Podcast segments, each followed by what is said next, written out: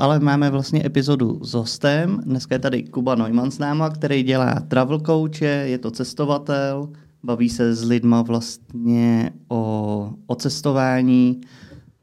Pravděpodobně jim teda plánuješ i cesty, si říkal, nějakým způsobem. Tak jestli nám třeba trošku přiblížíš, kam teďka lidi chtějí nejčastěji cestovat.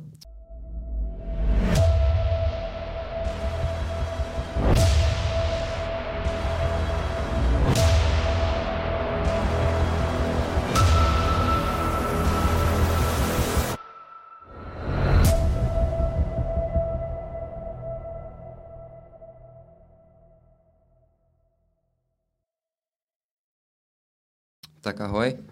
E, nejčastěji cestovat, no vlastně od toho covidu to zažívá obrovský boom, že jo, do všech, do všech směrů.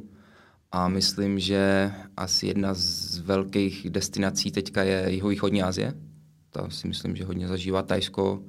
Je to takhle, co sledují třeba cestovky, co to nabízejí, tak mají hodně, hodně tady ty zájezdy právě prodaný. No, že to jsou většinou bezpečné země, že jo, jihovýchodní Asie, e, levný, dobré jídlo, e, super počasí, že jo. A jezdí spíš jako ty města, a jako ty centra, anebo do přírody? Protože vím, že Tajsko je zrovna takovej jako rozpol toho, že můžeš někam do Bangkoku, kde seš vlastně v civilizaci, anebo můžeš úplně do přírody vlastně být jako úplně odpojený. Tak to bych řekl tak padesát na padesát, no, že právě třeba v tom Tajsku určitě se dá být jako v nádherných menších střediscích nebo lokalitách, které jsou jako hodně přírodní, ale vlastně je tam dobrá infrastruktura, to znamená dobrý internet, jo, dobrý, já nevím, třeba nějaký vyžití, nějaká zábava, jo, takže tady to je třeba ideální kombinace pro lidi, kteří, já nevím, pracují s počítače, takže vlastně můžou být v klidném vlastně prostředí, ale zároveň mají všechny vymoženosti, které potřebují na tu práci třeba. Takže si tam můžou jet klidně a pracovat, můžou tam být půl roku, rok. Jasně, no, no tak dálku, záleží jakoby, samozřejmě na vízech a jak si to zařídí, ale jako hodně tady ten trend toho těch digitálních nomádů, samozřejmě to je uh, víc a víc se to rozšiřuje. Hmm. A ty jsi říkal, že než jsme vlastně začali natáčet, že tebe nejvíc baví, vlastně jsi říkal Zéland, tam jsi byl tři roky. Tam jsem žil, no, nějakou dobu. No. A potom ta Jižní Amerika, což je vlastně to téma, na který se s nám ozval vlastně indiáni, nějaký jako šamanismus, tohle poznávání. Tak třeba jaký ty vnímáš největší rozdíly, když jsi z České republiky prostě přistál v tom Peru a teďka si začal fungovat tam? No tak těch rozdílů je tady, že jo, mraky, ať už se bavíme o nějakém klimatu a tak dále, a, nebo nějaký geografický rozdíly, prostě obrovský hory, nádherný, džungle a... A další je ta Jižní Amerika celkově, nebo tady ty, řekněme, rozvojovější země jsou země, kde se žije hrozně na ulici, jo. Kde prostě máš, lidi prodávají jídlo na ulici, lidi se baví na ulici, je tam všude muzika, je tam všude jako spousta ruchu, vůní, jo, života, takže tady to je asi takový ten největší, co ti jako praští přes, přes oči a přes nos, abych tak řekl. No. A jak bych to řekl, měl jsi tam někoho známýho, když jsi tam letěl, že si věděl, že se tam s někým potkáš, nebo si prostě přistál a teď jsi se začal seznamovat s lidma, tvořit si tu komunitu kolem sebe? Když jsem vlastně první země v Jižní Americe, kterou jsem navštívil, byla Kolumbie a tam jsem přijel a tam jsem nikoho neznal, ne. A jaký to bylo ten příběh v té Kolumbii? Takhle uh... jako... Le- letěl jsi od nás, předpokládám? Uh, ne, letěl ne? jsem, já jsem vlastně dojel lodí do Karibiku mm-hmm. z Evropy a pak z Karibiku, tam jsem byl tady nějaký čas v Karibiku pár týdnů a pak z Karibiku jsem přelít do té Kolumbie. No a jaký byl teda ten příběh? Přistál si a teďka jsi si šel hledat asi nějaký bydlení, předpokládám, se, seznamovat se s těma lidma, protože tohle mě vždycky zajímalo, když někdo naslepo někam prostě přijel, tak jakým způsobem tam funguje v tom seznamování, protože si myslím, že dnešní možná Lucka by nám o tom mohla vyprávět jako od klientů v dnešní době různých jako sociálních fobí a tohleto, kdy lidi nejradši by všechno online, nechtějí se vlastně seznamovat live, tak ta představa, že přiletíš do úplně cizí země, cizí jazyk a teďka vlastně si tvořit ty vazby, tak jestli nám o tom jako povyprávíš. Tak pro mě to jako nebyla první zkušenost, takže mě to zase nějak až tady to nevadilo nebo nezaskočilo. Vlastně první zkušenost takhle, co jsem měl, jsem přijel do země, kde jsem nikoho neznal. To bylo ještě na vejšce, když jsem měl studovat do Španělska, vlastně na Erasmus. takže to už bylo několik let poté jsem jel do té Jižní Ameriky, takže tady v tom jsem jako velký problém neměl. Samozřejmě vždycky asi ten první takový moment na seznámení je třeba na hostelu, ne? Že se právě přijdete ubytovat někde, teď tam je většinou uh, lidí jakoby se stejnýma záměrama, prostě poznat tu ce, uh, zemi, pocestovat, takže tam určitě se vymění nějaké zkušenosti, nějaké poznatky.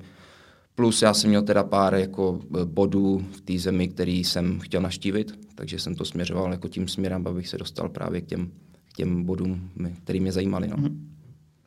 A když se tam rozhodl, že tam teda pojedeš, tak co si jako předtím musíš zařídit? Jen kolega měl letenky, pak teda nějaký hostel, nebo až tam hledáš vlastně ubytování?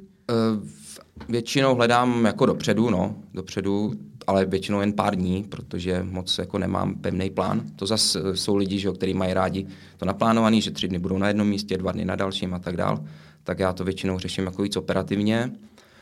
Takže no, jen ten hostel, díky tomu, že jsme vlastně z Evropské unie, tak to cestování je poměrně jednoduchý, co se týče víz, že ve většině zemí, když tam jsme do šedesáti dnů, někdy devadesáti dnů, tak je to vlastně vízum na letišti dostaneme, to znamená jako razítko do pasu, že nemusíme žádat předem, což je jako obrovská výhoda. A no, takže vlastně zařiž, zařídit si tu letenku, to ubytování, pojištění nějaký, že jo, asi je dobrý mít určitě. A pak, jak říkám, no, já třeba rád mám takových pár bodů, který bych jako bych chtěl navštívit, nebo prostě co mě zajímá, ale jsou i lidi, kteří vlastně tady to nemají, kteří tam jdou úplně na blind, tak se říká, pak, pak kam je to vezme. Na druhou stranu jsou lidi, kteří mají vyloženě naplánované, jak jsem říkal, den po dní. No. Tak každý musí vidět, co mu vyhovuje. A třeba v Jižní Americe, jak moc si se dostal do toho odpojení jako od té reality? Že si třeba z města fakt šel do té džungle, do toho pralesa, strávit tam třeba několik dní, týdnů, nebo jak, jak si to tam měl vlastně? No tak třeba v té Kolumbii tam byl jako takový největší zážitek, nebo takový největší kontrast, tady ten sociální, kulturní, řekněme, v, v oblasti La Guajira, což je na severu Kolumbie, kde žije etnikum Waju, to jsou rybáři, ale je to vlastně poušť. Oni tam žijou v poušti, takže buď, to, buď pasou kozy, anebo rybařej na moři. A to je teda neskutečná chudoba. No. To opravdu byli lidi, kteří žijou, nebo jsou lidi, kteří žijou jako v rákosových chatrčích, obalených bahnem, berou vodu tam z takového špinavého, jako hodně špinavý kaluže nebo jezera, jak, jakýho takového. A mají prostě doma dvě plastové židle, dvě houpací sítě, no, na těch židlích sedí, v těch sítích spí a vaří, vařil tam dole, na zemi na ohni, prostě dvě, dva hrnce a, a jako opravdu velká bída, no, s tím, že tam třeba není ani moc jídla, právě tím díky těm jako drsným klimatickým podmínkám. Takže to bylo jako opravdu velký šok. Tam jsem strávil asi čtrnáct dní, tam jsem se seznámil s jedním rybářem a vlastně jezdili jsme spolu, spolu na moře na ryby. No. A já jsem tam u něj kempoval a vlastně jsem vždycky koupil rejži nebo nějaký olej a pak jsem spolu jeli na, na moře, nachytali ryby. A, a když uh, jsi tam s nima byl, tak uh, chápu, že z našeho pohledu my to vnímáme jako chudobu oproti tomu třeba, co známe tady, ale vnímají to ty lidi jako sami, že, že jako žijou v chudobě, nebo oni jsou vlastně takhle jako spokojení a mají ten, řeknu, smysl života nebo ten pohled na ten život jako jinde? Určitě mají ten pohled jinde, a, ale třeba, jako tam je vždycky základní mít prostě dostatek jídla, že jo? Jakmile mají tvoje děti hlad, tak už jako vnímáš chudobu, nebo jakmile ty máš hlad, tak tam asi je prostě ten pocit té chudoby, no. Což třeba v těch džunglích zase až tolik není, že jo? Protože v džungli tam je spousta jako možností, jak sehnat jídlo, jako nevím, banány, prostě papája, ryby z řek, jo, a tak dále, nebo lulovici. Ale to třeba tady v té oblasti, v té v té Guajiře, tam to, tam to tak možný nebylo, takže tam jako si myslím, že ten hlad je, jako, že se může objevit a jako stává se to, že tam jsou prostě pod, přípravy, jako případy podvýživy a tak dále, no. No. Jako mají vůbec jako takovou mentalitu, jako že ten způsob života, kromě práce, jestli tam mají nějakou zábavu, nebo spíš jako opravdu pracují, že aby měli vůbec na to jídlo? No, tam vlastně, jako oni až tolik nepracují, protože tam není jako moc pracovních příležitostí, že? Když to, jako tržní ekonomika tam moc nefunguje, řekněme. Teď teda začíná, protože tam je, jsou dobré podmínky na kitesurf, takže tam vyrostly jako kitesurfové školy. Tím pádem tam se začínají nabízet jako ubytování u sebe, tady ty lidi, a i vlastně ty lokálové začínají učit v těch školách, což je jako hodně dobrý, že jo, protože tím pádem dostanou teda možnost nějakého přivýdělku a, a tak dál. Ale jinak, jak žijou, jako žijou hodně pomalu, no, prostě t, ráno se jede třeba s tím rybářem, tak ráno jsme jeli na moře někdy v pět, že jo, přijeli jsme třeba zpátky třeba v deset ráno, No a to byl ten den. A co zbytek dne? No zbytek dne si dá vyspat znova, pak než se, ona tak jako všechno trvá, že jo, než se uvaří, tak musíš nazbírat nějaký dřevo, teď ti rozděláš ten oheň, teď uvaříš na tom a tak je to takový všechno pomalejší, že jo, samozřejmě. A pak ještě se třeba jede večer na, na moře ještě jednou, no, jako zase připravit sítě na, na ráno, no. Takže jako dva, dvakrát takhle. Když pasou ty kozy, tak se s tím jdou někde jako projít tam, aby ty našli něco, že jo, k jídlu pro ně. Ale vlastně, jako ten, ten život tam je rozhodně pomalejší, jo, a je to prostě zaměřený na takový ty základní potřeby, no, hodně. Oni teda jako nepracujou za peníze, ale vlastně za to, aby uživili sebe, vlastně jenom pro to jídlo, jako přebytky toho jídla tak někde teda jako prodávají na trhu, mění, mění teda jako za rejži a, nebo za, za jiný suroviny. A není to takový prostě klasický, že by pracovali pro někoho a ten by jim dával mzdu. No málo, protože tam těch pracovních příležitostí moc není, no, jak říkám. Já nevím, mladí kluci třeba tam mají motorky, jo, dost, tak, tak nabízejí těm turistům, že svezou na motorce za, že, za, za dva dolary nebo já nevím, za nějaký prostě poplatek minimální. A takovýhle každý se snaží uh, dělat, jako co může, no. Když má někdo doma nějakou... Já nevím, když umí vařit, tak si prostě před barákem otevřou, že jo, stánek a prodávají nějaký empanadas nebo prodávají prostě nějaké takovéhle věci. A taky, co se mi tam jako stalo, co jsem pak jako nad tím dost přemýšlel, že jako hodně furt se mi tam tady jako na peníze, ne? Jako, jestli nemám prostě dolar tady, dolar tam, nebo pár pesos. No a tak pak, pak mi to začalo trošku vadit, nebo jak trošku jsem nad tím přemýšlel, že jsem tady taková kasička, ale pak, když jsem to vlastně viděl, uh, oni to tak dělali i mezi sebou, jo. Že tam to je víceméně jedna velká rodina, to byla, že každý byl tak nějak jako nějak do, do přízně, buď bratranci nebo já nevím. Takže vlastně oni mezi sebou si ty peníze takhle vyměňovali, takže vlastně jeden den máš ty, když druhý potřebuje, tak mu to dáš a když další den potřebuješ, tak on ti to dá zpátky nebo zase někde sežene, takže tam fungovala takováhle jako forma trošku hospodářství. No. Takže tam vlastně jako klasika, že by přišel někdo jako do své mošky, mohl si tam prostě nakoupit za peníze nebo banka a tohle, tak to tam vlastně vůbec není. Tady v těch vesnicích banky ne, ale jako nějaký obchod tam je, skrz právě díky tomu že, turismu, jak tam trošku začíná. Jako není to úplně odřízlý, samozřejmě je to, dostaneš se tam prostě jeepem nebo nějakým takovým, takovou dopravou soukromou, ale jako banky tam nejsou, jako pošta tam není nic takového. No. To jsou prostě malé vesnice, které jsou, já nevím, do toho nejbližšího města, on už to je pár let zpátky, co jsem tam byl, to bylo třeba dvě hodiny jízdy určitě přes tu poušť, no. A tam je prostě pár těch osad takhle. A, a... a to jsou lidi teda asi i bez dokladů, žádný jako občanský průkazy, jako že by byl někde registrovaný, nebo? E, to nevím, abych pravdu řekl. To nevím, jak, jak hodně stát registruje, ale myslím si, že v tom není úplně všechno v pořádku, no. Jako nějaký třeba mají doklady, ale nějaký nemají. Třeba ten rybář, u kterého jsem já byl, tak ten byl celkem jako takovej bystrej. A, a i proto si mě třeba vzal že, k němu, že asi v tom udělal jako dobrou příležitost. A vlastně on říkal, no já tady tak občas taky prodávám ryby těm turistům. A jo, že se snažil jakoby dělat nějaký biznis na straně, aby si jakoby hmm. přilepšil, no. A stalo se ti někdy, že jsi jako fakt nevěděl, co máš dělat, že jako při tom cestování kdekoliv? Že vlastně jako třeba, nevím, prostě úplně nějaká panika, že jsi už takový zkušený cestovatel, ale jestli se ti něco takového stalo. Uh, jako, že jsem nevěděl, kam jít, nebo že se mi stal nějaký prostě... Třeba něco se stalo. Špatný no, zážitek. Cokoliv, jako, že prostě jsi opravdu nevěděl, že vždycky jako si víš rady a najednou prostě jsi nevěděl vůbec, co máš dělat. No, tak je blbý, že když člověk třeba onemocní, tak to je takový blbý, když prostě jsi oslabený a jako to, tak to jsem párkrát skončil na nějakým takovým vyšetření. Naštěstí to nikdy nebylo nic vážného, že stačilo si pár dní odpočnout, dostat třeba nějaké lepší jídlo a, a pak se to srovnalo. Tak to jsou asi takový jako nej, nejtěžší uh, momenty, bych řekl. No. Ale jinak uh, naštěstí jsem nikde žádný velký problém neměl. A jak, jak dlouho si třeba strávil mezi těma Indiánama? Uh, myslíš ty Kolumbii teďka? Nebo cokoliv. Kdekoliv, ale jako jaký byl třeba nejdelší čas, co jsi tam byl jako najednou? No vlastně v loni, nebo už teďka před loni teda, to bylo v Peru, uh, tam jsem byl tři měsíce v džungli, no. A jak, jak oni jako fungují v každodenním životě? Třeba co jsi se od nich, já nevím, naučil, anebo to třeba zase oni zkoumali od tebe? Tak t- tam, kam já jezdím do toho Peru, do té džungle, to je... Um, to není vyloženě jako kmenová vesnice, takže tam má, tak to je prostě jako normální vesnička v džungli, ale e, takže tam není jako nějaká kmenová struktura.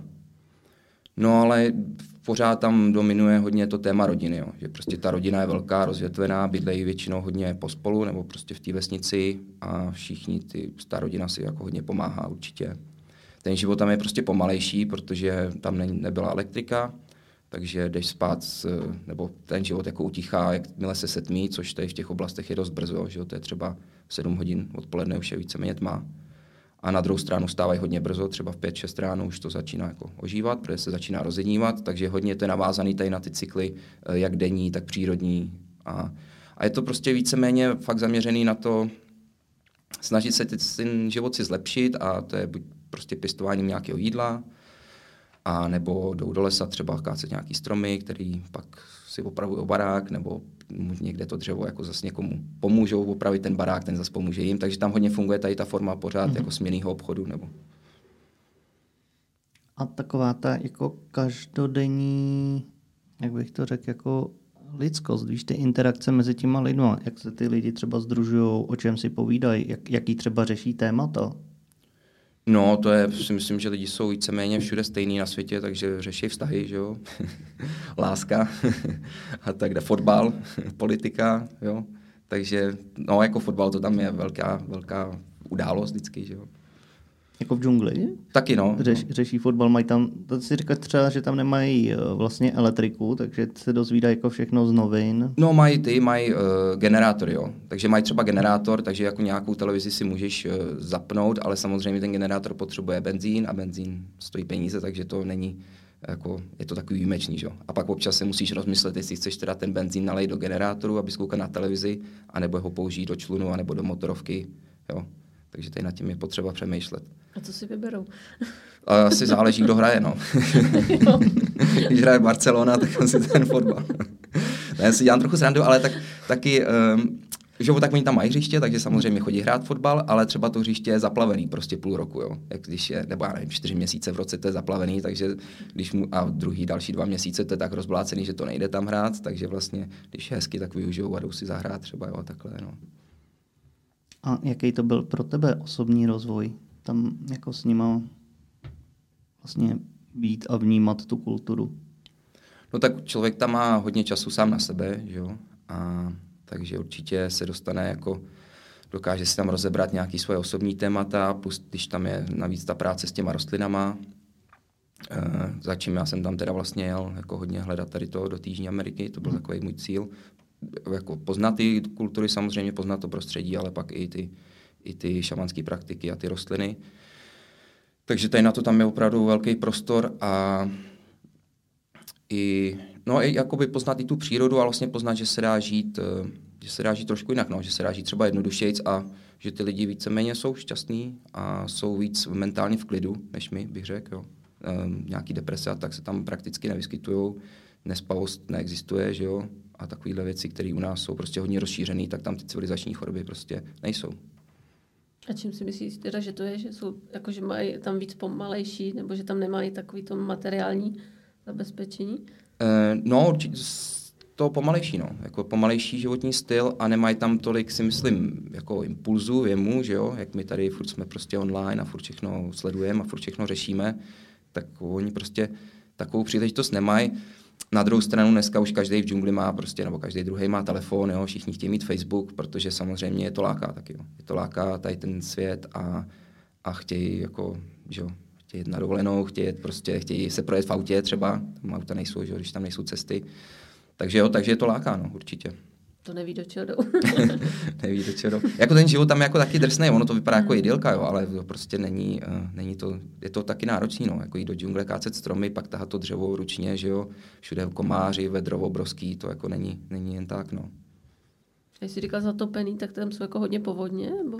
No, tam vlastně funguje, půl roku je uh, období dešťů a půl roku období jo. sucha, no. Takže když je období dešťů, tak ta řeka jako stoupne hodně a, a větší část toho lesa, nebo třeba i ty vesnice se zaplavíš, tam pak musí jezdit kánoji. Ale oni jsou jako na to, když to není nějak extrémní případ, tak jsou na to připraveni a ty domy mají třeba postavený na kůlech. Takže je to jen za stolik neulivní. Oni to, oni to ví, že to tak chodí. Přesně tak. No a k jakému poznání těch šamanských technik si teda se dostal? Co, co, co všechno si, nevím, viděl, o čem všem jste se tam bavili, nebo co jsi si i zkusil? No tak v té Jižní Americe, v tom Peru, tam jsem byl už vlastně třikrát v té džungli. Vždycky nějakou delší dobu, nej, nejdýl to byly teda ty tři měsíce. A ten můj učitel je vegetalista, to znamená, že on vlastně teda nepochází z, z domorodého kmene, ale vlastně na bázi svých zkušeností a na učení se o těch rostlin v, v průběhu diety. On dostával tu znalost a teď teda léčí, léčí lidi. A takže já jsem tam měl šanci postoupit tu dietu. A to znamená, proces diety je, že ideálně člověk je v izolaci. Může to trvat osm dní, čtrnáct dní nebo i měsíc. Já jsem teda dělal nejdelší měsíční. Takže tam je důležitá ta izolace a je tam omezený, uh, omezený jako co, co, se, co se dá jíst. Takže je zakázaná sůl, cukr, koření, olej. Takže ve finále to zbylo jako rejže a čočka, no. Tak nějaká pajíčka nějaký jsme jedli.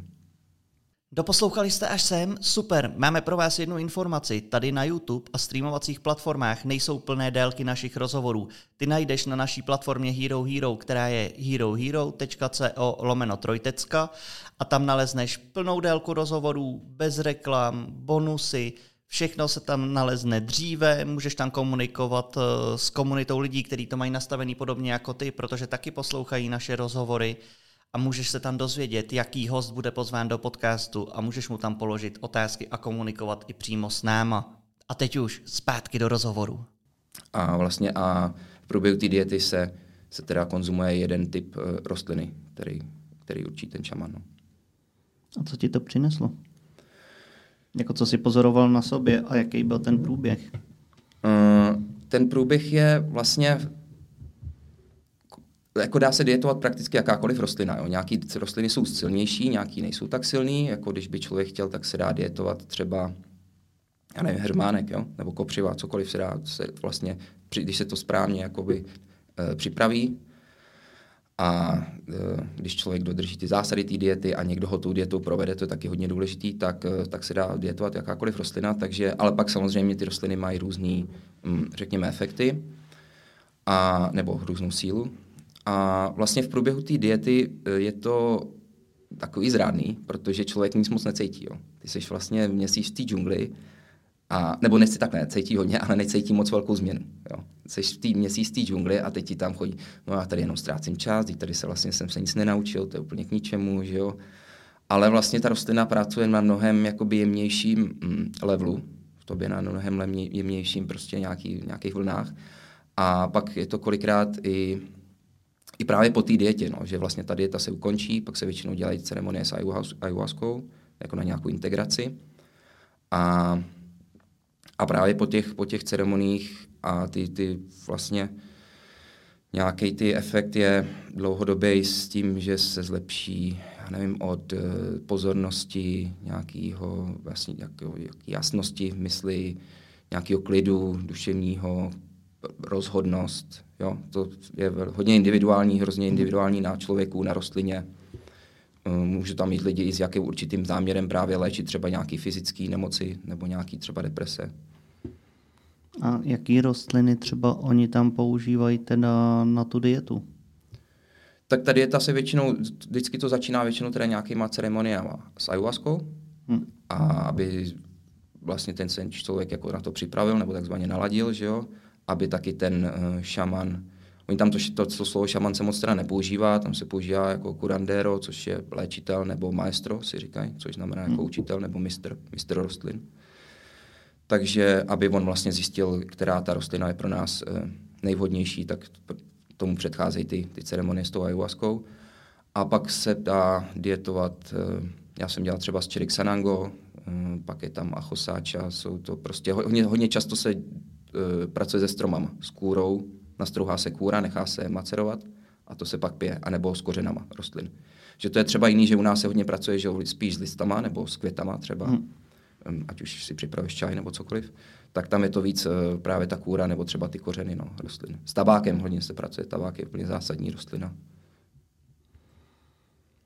To je zajímavý. A otevírají se tam třeba nějaké jako traumata nebo něco takového? Jako, když, to tam, když je tam člověk vlastně i sám, že jo, a má ještě tu dietu, nebo dietovat, si říkal, mm-hmm. tak jestli se tam otvírají nějaké jako třeba z dětství? Nebo jo, tak? Určitě no. Určitě to tam je jako právě tím tou samotou a e, tím klidem jakýmsi, tak tam hodně tady to chodí, no. Hodí to hodně různý vzpomínky, různý prostě e, jo, situace v životě a, a vlastně Takhle, takhle vlastně pracují ty rostliny, že vlastně při, m, nás nechají znovu takzvaně prožít tu, tu situaci, nebo nám ji jakoby odhalej a my máme třeba čas ji trošku urovnat a vlastně skrz tu, že ji vlastně zažíváme znovu, tak máme čas na tom trošku třeba pracovat. No.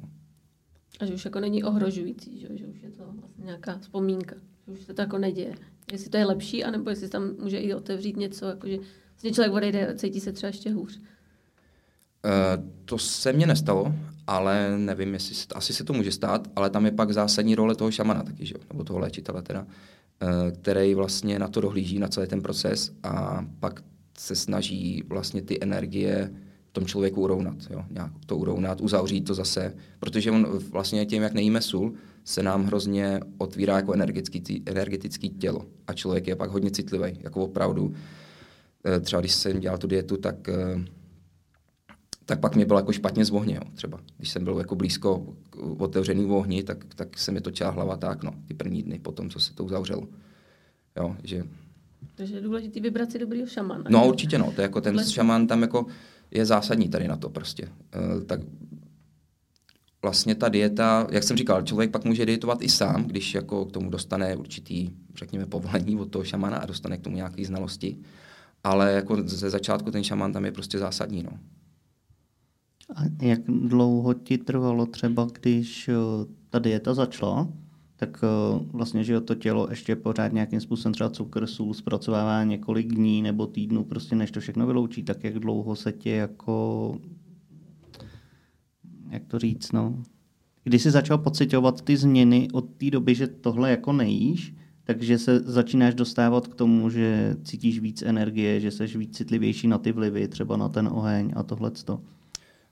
No tak ten oheň, to jsem vlastně cítila až po té dietě, protože v průběhu té diety my jsme nemohli pracovat s oheněm, protože to byla jako docela jako silná dieta, že fakt tam jsme nemohli ani vidět nikoho jiného, kromě toho šamana. Já jsem tam byl ještě s jedním kamarádem Španělem, který jsme sám náhodně teda potkali. A mm, to je asi, to je těžko říct, já bych řekl, já nevím, jestli týden, to těžko říct, no, jak, jak dlouho to, to trvá. Já možná teďka mi došlo, když o tom mluvíš, jestli nevysvětlit, co znamená ta dieta, protože tam te, teď mi to vlastně jako se spojilo, že tam nejde jenom o jídlo, že jo, tam jde jako celkově, se, seš teda sám někde, navštěvuje tě pravděpodobně jenom ten curandero, mm-hmm. a, a s ním nějakým způsobem mluvíš a komunikuješ to, co se jako děje, on tě nějakým způsobem někam posouvá nebo směruje, nebo si vysvětlujete nějaké věci, plus k tomu náleží nějaká, nějaký teda specifický jídelníček. Mm-hmm. Že, že, není to jako jenom o jídle, není to jako, aby si lidi nepředstavili jako dietu ve smyslu, že dostanou, co mají jíst a bude to v pohodě. Přesně jako, tak, je to tam. Mm-hmm. Sou, souvisí s tím ještě i další jako nějaký faktory v životě. Teda. Uh, jako, žádný sex, žádný sex, to je hodně mm. důležitý. Uh, žádný samozřejmě alkohol, no, žádný takovýhle alkohol, samozřejmě drogy, že jo, a, ale ani vlastně člověk by neměl užívat jako jiný rostliny v té době, takže ani kafe třeba nebo čaj, jediná rostlina, která většinou je tady přitom dovolená, je právě tabák, no, že ten tabák je tam naprosto zásadní v přípravě těch rostlin v průběhu toho léčení. A v jakém smyslu tabák? Uh, tam v Peru teda kouřejí mapacho, to je hmm. černý tabák z džungle, tam jako místní tabák. A vlastně ten tabák je používaný na aktivaci těch rostlin, takže to znamená, když se ty rostliny macerujou, tak se do toho většinou přidá ten, ten tabák. A co to znamená macerujou? E, jako louhuj, louhujou ve vodě, jako když se připravuje vlastně ten, to, co se potom bude pít. Většinou ty rostliny se teda připravujou za studena, ale například ayahuaska, ta se samozřejmě musí vařit, jo, ta se teda to svaří. Takže ten tabák, ten se jako přidá do toho nálevu, a to se pak sedí, a pak se to pije už jenom bez toho. A, takže to je jedna forma, další forma je, že vlastně ten léčitel to používá vlastně na ochranu, na čištění jako prostoru, takže vždycky, když začíná nějaká ceremonie, tak on vlastně vykouří to, to cigáro a jako vyfouká ten prostor, abych tak řekl. a pak to používá i jako na, přímou, na přímý spojení s tím pacientem, že to vlastně pak fouká na toho pacienta, když dělá nějaké osobní léčení, když tam probíhá, tak právě skrz ten tabák on se jako propojuje s tím pacientem. Hmm. Používali tam rapé? To myslím taky je v Peru, ne? E, to je spíš brazilský, no. V brazilský. Peru se nepoužívá, no. V Peru je to víceméně ten, tady ta forma kouření. No. A když tím projdeš, tak pak to jako... Nechci říct natrvalo, že to je blbost, ale jak dlouho to pak jako vydrží, nebo jestli se to třeba, že jo, když začne člověk zase žít normálně, běžně, tak jestli se to zase pak nějak může vrátit, nebo jestli to musí nějak opakovat? Uh, no vlastně to záleží, jak pak žiješ, že jo, takže když to je jako se vším, že jo, když se jako něco naučíš, nějaký třeba dobrý zvyk a pak ho začneš praktikovat, tak jo, jako když uděláš, já nevím, meditační kurz na měsíc a pak přestaneš meditovat, když přijdeš domů, tak z toho zase takový užitek není. Jo. Takže záleží, jak, to, jak tady to integruješ potom do tvýho běžného života a pak eh, natrvalo, jako na, úplně asi natrvalo to není, já nevím, no, to je, to, to je docela těžká otázka, abych opravdu řekl, ale spíš pak, eh, nebo teda aspoň v mém případě, už jako třeba po pár letech cítím, že bych se tam rád vrátil a, a udělal to znova, jo. Že prostě cítím, že třeba, prostě to začínám cítit, že bych se tam rád vrátil. No. Byly během toho průběhu jako myšlenky na to, že to vzdáš? Jo, jo. A jak na to reagoval ten jako šaman? Co, co, co byly ty věci, které ti vlastně říkal, kterýma tě posouvají? Posouval jako dál, nebo se snažil udržet tu tvoji jako motivaci, nebo... Mm. No, snaží se motivovat, já teďka si nevzpomenu nějaké jako konkrétní, co mě říkal, ale určitě, že jo, tak to, on vlastně, když my jsme třeba byli čtyři dny sami a pak každý čtvrtý nebo pátý den přišel, jo. Hmm. A udělali jsme si takovou menší ceremonii, bez toho kolikrát, bez toho, aniž bychom něco jako pili, nějakou tu rostlinu, třeba jen s tím tabákem například. A už jen ta jeho přítomnost je dost jako uklidní a on prostě ti vždycky začne říkat nějaký příběhy o tom, jak on sám dělal diety, jak ho to prostě hodně naučilo a jak prostě je to podstatný tady pro to učení. A, a vlastně tady tou svojí přítomností a tím svým klidem asi tě tak trošku taky uklidní, bych řekl. Jaký jsou ty čtyři dny, když tam nikdo není, nemůžeš s nikým promluvit? No, takový docela jako dlouhý, nekonečný, no. Jako dost dlouhý. Někdy to uteče hodně rychle, třeba to, tady to rastlina, to Chirik Sanango, byla hodně náročná fyzicky. E, nebyla ani nějak, jako řekl bych, psychedelická. E, že vlastně, ale jako každá rostlina je do určitý míry psychoaktivní, že jo? Ať už vememe kafe nebo zelený čaj, když ho člověk vypije, tak prostě cítí nějaký třeba energii nebo nějaké jako povzbuzení, takže už tady v tom je to psychoaktivní. Ale tady ta rostlina, teda to Chirik Sanango, nebyla moc psychedelická, takže potom nebyly žádný vize a tak dál, ale byla hodně fyzická, jo, že člověk se cítil hodně studený potom, jako vyloženě jsme se klepali a, a vytahovalo to jako z člověka dost tu sílu, no, takže hodně slabý, takže vlastně ten den potom po té ceremonii, my jsme byli, já už nevím, asi čtyřikrát za ten měsíc, tak ten den po té ceremonii je takový, jak fakt po kocovině, že člověk sotva se zvedne, jo, a, a jde se třeba jako umej trošku do řeky a tak, ale vlastně jeden den to chce odpočívat a pak už to tak nějak uteče, no. Oni jako ty dny jsou takový nekonečný, když se ráno zbudíš, ale pak ten měsíc uteče docela rychle. Jak je to možné, že den je, den je dlouhý, ale měsíc krátký? No nevím, no, prostě mi to tak... Řekneš si to potom měsíci, no, že potom měsíci jako už... No, měsíc... zpětně je všechno vlastně no. Krátký. No jasně, no, ale je to takový, prostě ten den je jako, že ježiš, teprv ráno, ne, teď, no, tak OK, udělám snídaně, tak rejže, že jo, udělám oběd rejže zase, ale vlastně pak ten měsíc docela utek, no, to je... A věděl jsi třeba, kolik je hodin, nebo jako jsi třeba podle slunce, nebo po nějaký...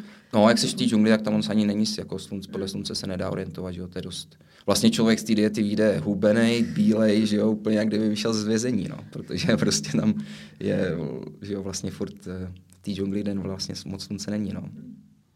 To, to, vlastně to. Ale pak vlastně ty síly se obnoví rychle, no. Ty síly pak se začne jíst normálně, jo, pak člověk začne zase postupně jíst všechno možný a, a ta síla se, se obnoví prostě za pár týdnů.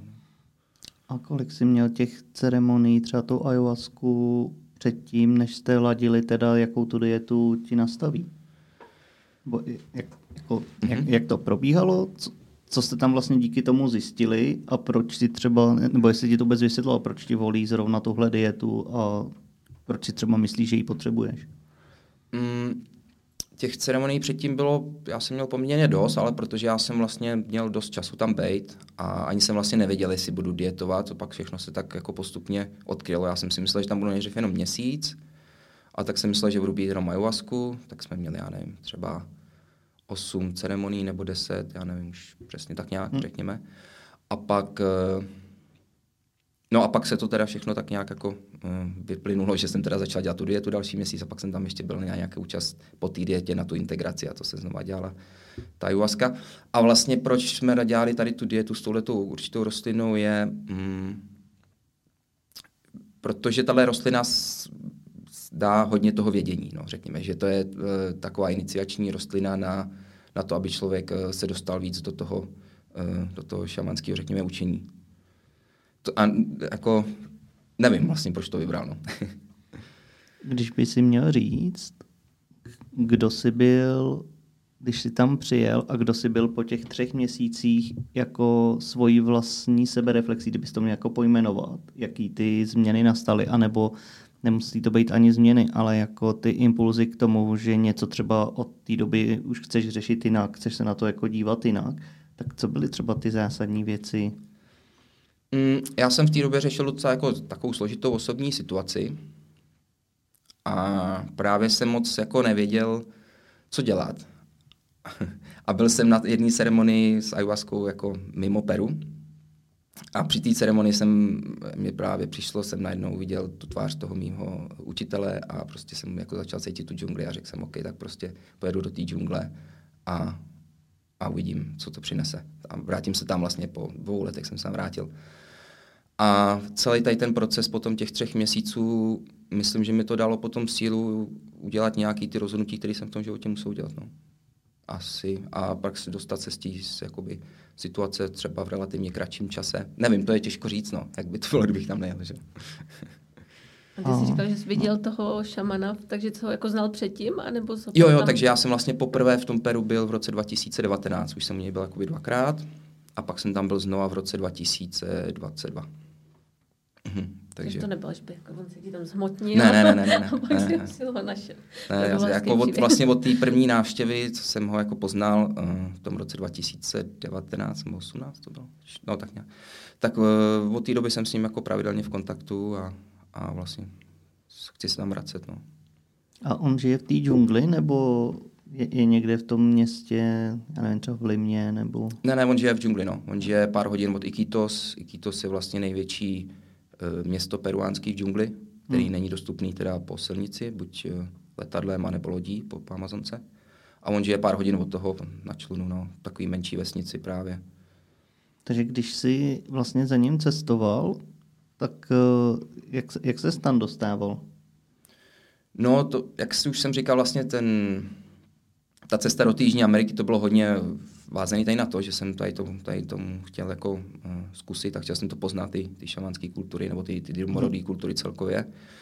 Tak nejdřív jsem hledal tak trošku v Kolumbii, tam se mi moc nedařilo a pak náhodou jsem mluvil s jedním kamarádem, s Argentincem, a, který mě jako poslal zprávu, jestli nechci nějakou práci. Já jsem říkal, že ne, že jsem teďka v Peru, že hledám šamany, jestli o něčem neví. A on říkal, no já nevím, ale napiš tady druhýmu kámošovi. Tak jsem mu napsal, on říkal, taky nevím, ale napiš tady jedný holčině. Tak jsem jí napsal a ona říká, no já znám jednoho, tady, tady máš kontakt a můžeš za ním jet. No a tak jsem se tam vypravil a spíš, jsem. Spíš jsem myslel, jako ta fyzická cesta, jak probíhala. Jakože jsi byl vlastně teda několik hodin někde na lodi nebo... Jo, ta fyzická cesta probíhala, to jsem měl z, z Kolumbie, to jsem měl po řece, no. To jsem měl po řece vlastně do toho Iquitos tři dny, na, ta, na velký lodi, na jakoby dopravní lodi. Hm. To bylo taky nádherný, ta cesta, protože jsme jeli tři dny vlastně po Amazonce, staví to v různých těch malých komunitách, lidi tam jako naskakujou, vyskakujou, dávají tam prostě zboží do města na, na, na trh a tak. A pak jsem přijel do toho Iquitos a tam jsem šel do nějakého menšího přístavu a tam jsem našel loď, která jezdí do té vesnice. To jsou takové menší loďky, je to prostě jako autobus u nás, akorát, že tam jezdí tady ty loďky, no. A já nevím, to je prostě deset metrů dlouhá taková loďka, takový člun a, a ta Ta, ta, ta pak vezme do té vesnice. No. Jo, není to, že by si někde jako pádloval na člunu něko, několik hodin, ne. Aby si se za ním dostal. Nebývá ti špatně na lodi? Ne, nebývá, já jsem strávil nějaký čas na moři, takže, takže naštěstí tady to je dobrý. Na mořník. No a když jsi tam přijel, dorazil, tak co byly jako ty první, třeba ty první dva, tři dny, který jsi tam byl, tak to začleňování se vlastně jako do té komunity a tam jste začali třeba najíždět na nějakou, že jo, přípravnou dietu na to, aby jsme vůbec na ty ceremonie a tohleto, protože vím, že i před ayahuaskou se vlastně drží nějaká dieta, aby to mělo ty účinky. Ten šaman minimálně většinou chce, že jo, nějaký, aby si dodržoval, že jo, nějaký pravidla před tou ceremonií. Tak vlastně s čím tě začali seznamovat ten první, druhý den, co si co si přijel? Takže on vlastně žije kousek od té vesnice, tam má jako menší pozemek, kde žije s tou svojí rodinou, jako rozvětvenou víceméně. Hmm. Takže já jsem trávil víceméně čas jen s tou rodinou, tam žijou jeho jako syny, synové, dcery a tak dál. Jeho rodiče tam ještě v té době byli. A no a vlastně já jsem přijel a on říká, no dobrý, jo. Já říkám, hledaj Davidko, s kým bych mohl pít ayahuasku. No jo, můžeš se mnou. A tak začneme dneska. Říkám, no dneska nezačneme, to přece nejde, ne? A... Samozřejmě oni mají úplně jiný životní styl než my, jo. Takže nám je jako vždycky doporučená ta dieta i podstoupit, to znamená nepít ten alkohol nebo zdržet se sexuálních jako aktivit před tou ceremonií třeba aspoň pár dní. Nebo... No tak oni za všichni ty lidi, ty, rost, ty rostliny s nima nepracují, že oni taky jako hmm. ty Peruánci se toho docela bojí, nebo bojí, mají k tomu prostě respekt, takže oni normálně léčí nějakou modlitbou nebo právě skrz ten tabák a tak dále a a oni za ním jdou, když mají třeba nějaký neduhy, jak, jak fyzický, tak prostě nějaký deprese, nebo ne deprese, ale nějaký prostě problémy mentální. Říká je, no to vypiješ a pak už slyšíš takový jako brnění fuchu, nebo takový zvuk, bzz, a, to je, a to je všechno, no. Pak už jsi jako mareado. Mareado, to ona, oni říkají ten stav, mareacion je ten stav, prostě kdy ta rostlina je, má ten nejsilnější efekt, no.